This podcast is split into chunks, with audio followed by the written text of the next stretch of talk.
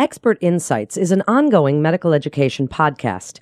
The Carle Division of Continuing Education designates that each episode of this enduring material is worth a maximum of 0.25 AMA PRA Category 1 credit. To collect credit, please click on the link and complete the episode's post test. This podcast forum is brought to you to share expertise and insights within our integrated delivery system to help us improve the health of the people we serve and achieve world class accessible care. This is Expert Insights. This is Expert Insights with the Carle Foundation Hospital. I'm your host, Dr. Corey Cross. Providing infants with human milk gives them the most complete nutrition possible. Breastfeeding provides the optimal mix of nutrients and antibodies necessary for babies to thrive but sometimes parents need a little extra help or we hit some hiccups along the way. The Carle Foundation Hospital Community Breastfeeding Clinic is where families can turn if issues arise. Today, we're joined by Dr. Dion Smith, a board certified pediatrician, and Laura Christman, an RN and internationally board certified lactation consultant at the Carle Foundation Hospital. And they're here to discuss breastfeeding awareness and how best to support our breastfeeding families. Thank you for being here. Thank you for having us. So let's just jump right in. When babies have a hard time latching on, one of the things we evaluate for is the child's tongue and how tight the frenulum is. Can you walk us through this evaluation and what you do at the clinic? So, ideally, we do an oral assessment on every infant once they're born in the hospital and then again in the clinic. So, a lot of times they will catch them immediately in the hospital, which is helpful because then we can get a referral sooner. And the sooner we intervene, the better chance things are going to go well. What we look for is how the tongue is able to move side to side, out, up, if it can cup, and something we call snapback, which is when the baby tries to suck, it starts to stick its tongue out, but the tongue tie doesn't let it, so it pulls it back. And those behaviors with the tongue tie don't necessarily have an impact based on how the tongue looks. So that's why we assess those mobility factors. And then we also assess for maternal pain as well as the baby's ability to get the milk out to decide whether the tongue tie is truly a problem or not. Got it. So a baby might have a short frenulum, but if it's not particularly tight, they may be able to still do the work of breastfeeding without hurting the mom and able to get sufficient milk, right? Correct in my experience too. And it's not always visible. So in some cases, there may not be a frenulum, but the tongue mobility is limited regardless. And sometimes those cases are called posterior tongue ties, in which case I'm not able to see them visibly in the clinic. So you kind of have to observe direct breastfeeding and observe the tongue mobility during feeding to make that diagnosis. And then when do you recommend a frenotomy? Honestly as absolutely soon as possible because the baby has to relearn how to suck with its free tongue. So it would be so nice if we could do it in the newborn nursery, but since we can't, as soon as possible after discharge is ideal. Right. I'm often making those referrals after the newborn visit or a follow up visit if it's obvious that the mom is uncomfortable with breastfeeding because the tongue just isn't going around the nipple well enough so there can be pain throughout the entire breastfeeding session, or if it's obvious that the baby's not getting enough food and not growing well enough, then that referral is made right away. And just for everybody listening, to whom do you refer and about how long after the referral process does it take to basically have the procedure done? In my experience, one to two weeks at most. And we make the referral to our oromaxillofacial clinic, to our surgeons there. And generally, I mean, I'm a pediatrician as well. It's a pretty simple thing. Very. Afterwards, the babies usually are encouraged to feed again right away. So, you know, the recovery course is minimal, if any. Dr. Smith, do you notice that there's more weight loss or anything to do with the baby's health if the referral is delayed? I've noticed that supply becomes an issue. If the baby's not getting enough, but mom is producing more than the baby's getting, then there can be issues with oversupply and engorgement from that. And we do see inadequate weight gain, yes, if it's not jumped on right away and, and is let gone if it goes on too long. So, Laura, in the clinic, are you encouraging mothers to then supplement with formula if they are having this problem until they can get the referral taken care of? So ideally, we always encourage them to pump with breast milk if they have it. If there's a lot of work, if the baby can't take the milk out on its own, the mom needs to pump eight times a day and takes about 15 minutes to do that. And then if they don't have anyone to help them at home, they still need to give the bottle. We do use a slow flow nipple so that the baby doesn't prefer the bottle over the breast. The only time we use formula is if mom's milk supply is an issue. And then we always still use all the breast milk available first and then just add the calories with formula if we need to. Got it. So let's move on to another problem that is common mastitis. So I know that there is a new protocol. Could you walk us through that? The protocol that seems to have been newly developed as of last year, I could summarize by just saying less is more. I feel like we used to do a lot with mastitis and it would kind of automatically be treated with antibiotics. We would assume it was a raging infection. And it starts off typically as a blocked milk duct where there's supply, but the baby's not getting enough from that particular duct. So the longer time fluid sits in a space, the more ability it has to become infected. So right now what the recommendation is is instead of using warmth and trying to massage the breasts and get the milk out, you promote direct breastfeeding because babies are often able to get milk from us better than a pump can or certainly hand expression.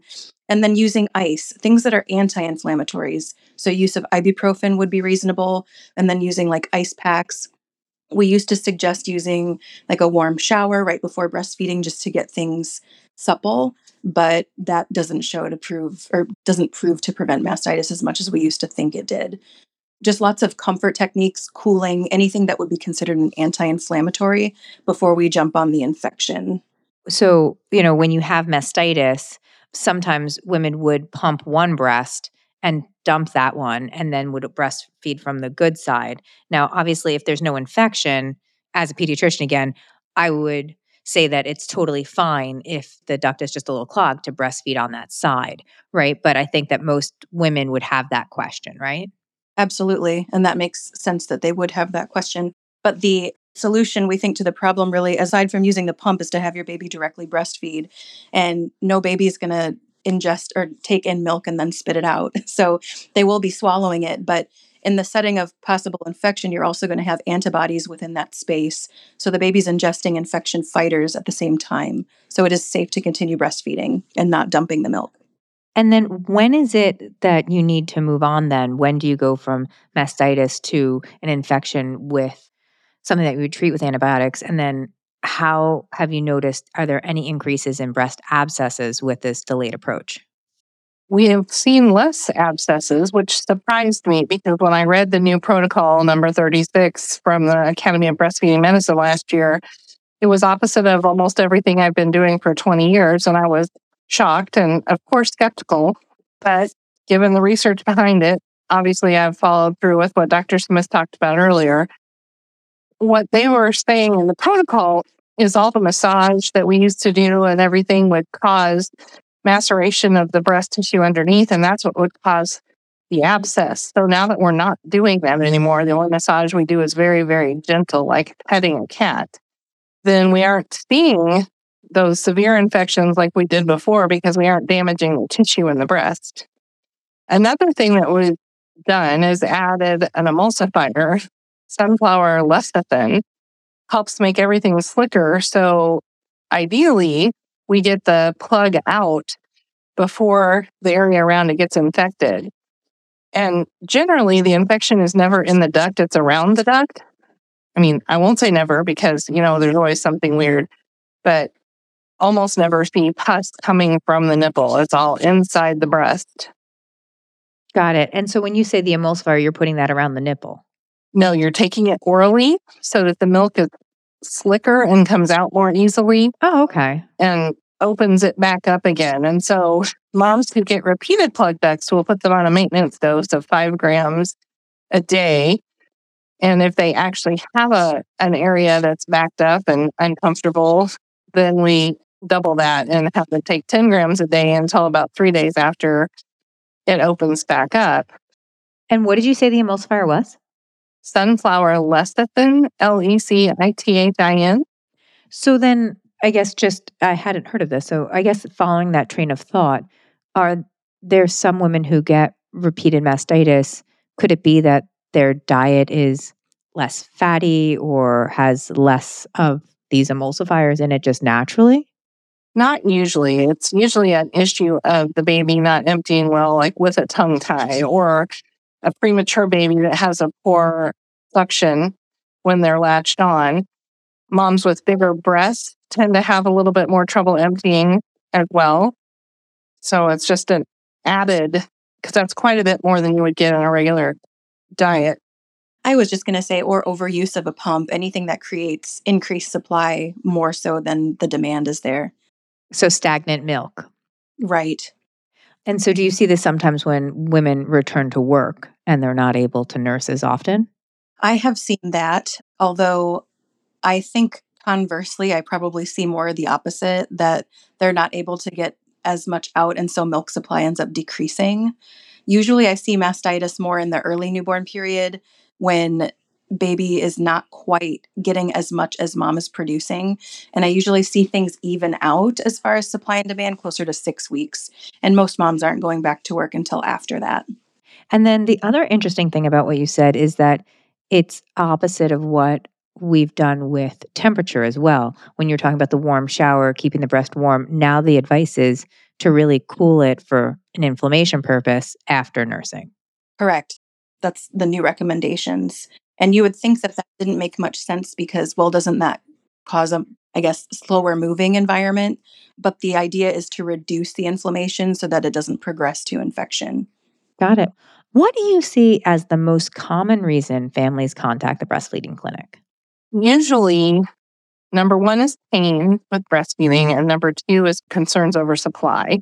And would you say that both of these are something that's pretty easily fixable?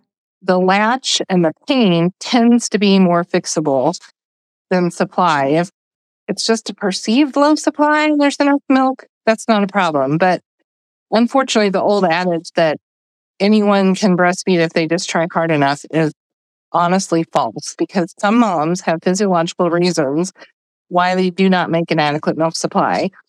And if that is the case, it's very, very difficult to fix. And often we end up having to supplement the whole time. They can usually still breastfeed, just not with a full milk supply.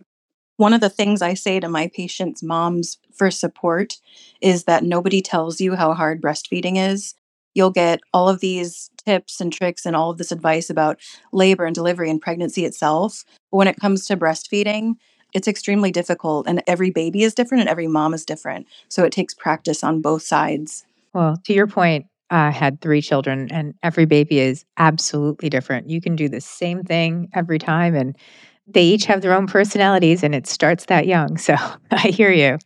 So, I would love if both of you would give us some closing advice as to how to best support our breastfeeding families. I often start by saying that and just by supporting moms because when I see them in that brand new newborn visit, which is usually the babies are two or three days old, we as moms just by default don't really create enough milk in those early days to really fill a baby up. So it's going to be a lot of cluster feeding, it's going to be painful nipples, it's going to be babies constantly seeming hungry. And so there's a lot of questions, there's a lot of stress, there's a lot of sleep deprivation. And so I just try to meet them where they are and let them know, you know, I've done this before too. And I think if we all didn't forget how hard it was, we would all have like five or six kids. So I try to let them know this is normal. Your body is going to do what it needs to do if we need to do some supplementing that does not damage the process further along, it just is something that we need to do. A fed baby is what we like to see. And so I think that sometimes gives moms peace of mind to know that, you know, you can supplement for a day if you need to until your milk supply is there. I don't know, that comforts a lot of people because for me, myself, I did supplement both of my kids maybe for a day with some formula until my milk came in. And then we went on to breastfeed for nine to 12 months, each of them.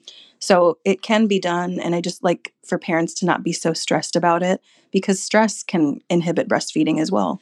I would say I completely agree with you. And I wonder if being in this profession allows us to have that sort of confidence because I feel like a lot of women feel that supplementing equals failure. And I hate that because even for me, my first baby was starting to turn a little yellow because my milk just wasn't in. And so I had no problem supplementing for a day. I was like, we're just going to get right through this and get right back on it. And it's not going to be a problem. And the same, I had the same experience with you. It was very easy to go back to continue nursing despite having given a couple of bottles for a day or two. And so I just think we need to stop with the messaging to mothers and making them feel all of this pressure because it does lead to all these sleepless nights and guilt and everything else when really it's not a failure. Right. Yeah, I completely agree. I think the biggest gift we can give these moms is to ensure that they know we are not going to judge them and that we're going to help them succeed in what they choose for their family. I always provide education to the moms about what is optimal. And then we work together to see what's going to work for them and their family. With Latch, we have a good six weeks to work it out. So the moms who come in tearful and upset because the baby's not latching and they're afraid they've already failed at breastfeeding, I let them know as long as we protect and build the milk supply, the latching, we have time to work on. The bottle is not a bad thing because nipple confusion is really an old wives' tale. Babies just like what they get more easily. So we use an extremely slow flow nipple so the baby doesn't like the bottle better. And then it's pretty easy to go back and forth once they learn how to latch. So basically, it's just support because, like Dr. Smith said, I mean, one of the primary opponents of motherhood is guilt. and what we want to do is support and encourage. And that's actually why I do this job because when my kids were born, I had no help. It was very frustrating. And I think it takes someone to bounce your ideas off of. It takes someone that you can trust to tell them what you're thinking so you can ask for help without feeling judged. And so that's just my take on everything. I couldn't agree with you more, Laura. I mean, I think that, you know, right after you've given birth, you're in a vulnerable position and you're often very tearful and extremely exhausted. And you know if nothing else the having other people who can just be there for you listen to you support you i mean that's really what we need at that time. So it's a wonderful thing that the clinic can do to be there for these moms. Yes, and there is nothing more rewarding to finally hear a baby start swallowing milk that wasn't transferring for. It's my favorite sound in the world. Absolutely. And the Carle Foundation Community Breastfeeding Clinic has a helpline where help is available Monday through Fridays. And the phone number is 217 326 2610. And if you leave a message, you will be called back by a lactation consultant within usually 24 hours. Isn't that right? So, actually, I can amend that just a little bit. Our helpline is seven days a week, holidays, weekends, you name it from about 8.30 to 4.30. And we try to call you back within a couple of hours, actually. That's amazing. Well, thank you so much for joining us, Dr. Smith and uh, Laura. This has been a great discussion. I know I've even learned a lot. I really appreciate you being here. Thank you for having us. Absolutely. I appreciate it. For more information and to get connected with one of our providers, please visit carle.org. That's C A R L E dot O R G. Or for a listing of Carle providers and to view Carle sponsored educational activities, head on over to our website at carleconnect.com. That wraps up this episode of Expert Insights with the Carle Foundation Hospital. I'm your host, Dr. Corey Cross.